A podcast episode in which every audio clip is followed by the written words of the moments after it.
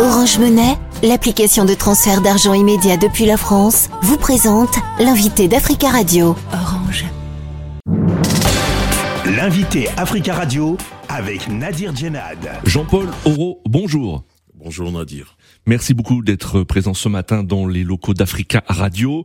Vous êtes journaliste ivoirien, correspondant à Paris du quotidien L'Intelligent d'Abidjan et vous êtes aussi le président de l'Union des journalistes ivoiriens de France.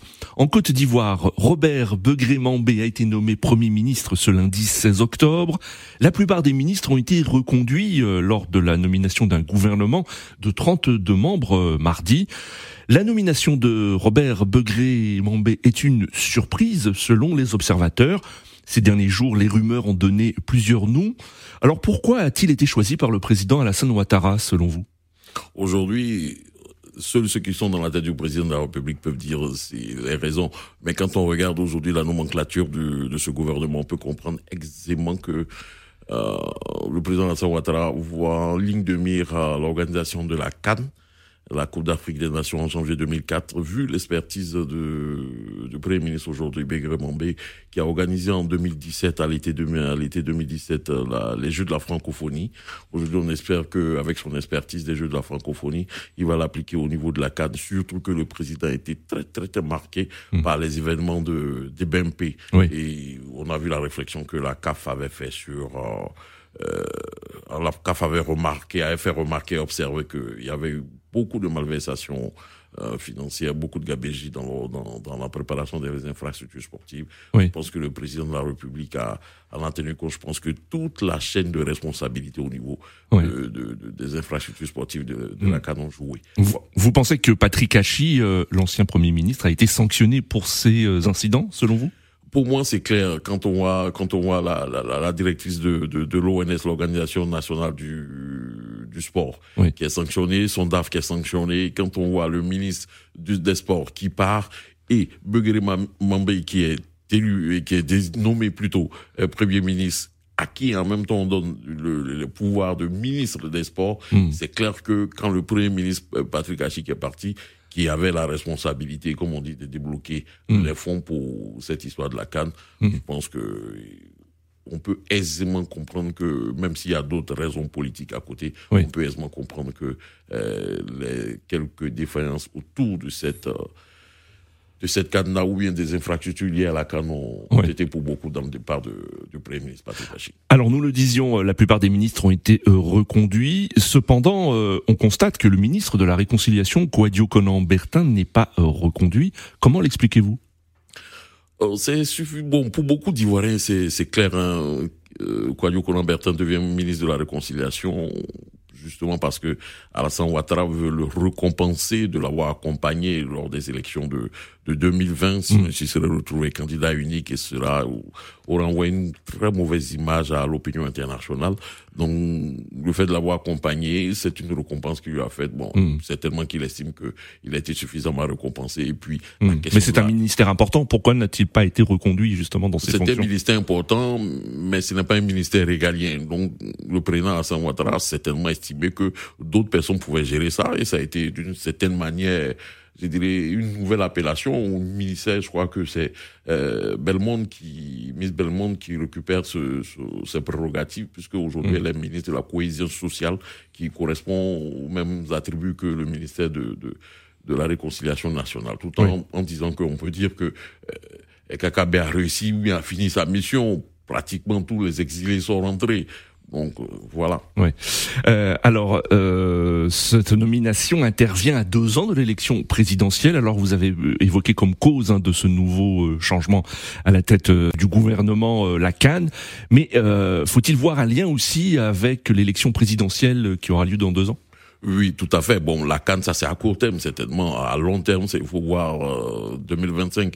Le président de la République n'a pas encore dit qui n'a pas encore dit qui sera candidat ou pas. Mais aujourd'hui, toutes les possibilités lui sont données d'être candidat pour pour pour un quatrième mandat, si on me permet l'expression. Hmm. Donc c'est à voir aujourd'hui. Il met une équipe en place. Il y a eu beaucoup de, de, de sur la, la, gouvernance, les gouvernances précédentes. Il y a eu beaucoup de bruit. Aujourd'hui, je pense que le, le, président de la République, en mettant un premier ministre qui ne fait pas de vagues, qui visiblement n'a pas d'ambition. Hmm. Euh, le président Hassan Ouattara se donne une certaine latitude pour pouvoir observer, voir certainement qui place, qui il annonce, ou bien si lui-même il dégage la route pour lui en, en 2025. Euh, il fallait, selon vous, un premier ministre de combat, un fin politique. Euh, Robert Begré Mambé est l'actuel numéro 3 du, du RHDP, le, le parti au pouvoir? Oui, même Beguer Mambé n'est pas un, une personnalité de combat, même c'est Mm. une personnalité de conviction, mais ce n'est pas une personnalité de combat. Oui. Il ne fait pas de vagues. Il, il, il pose les pieds là, on lui dit de les poser.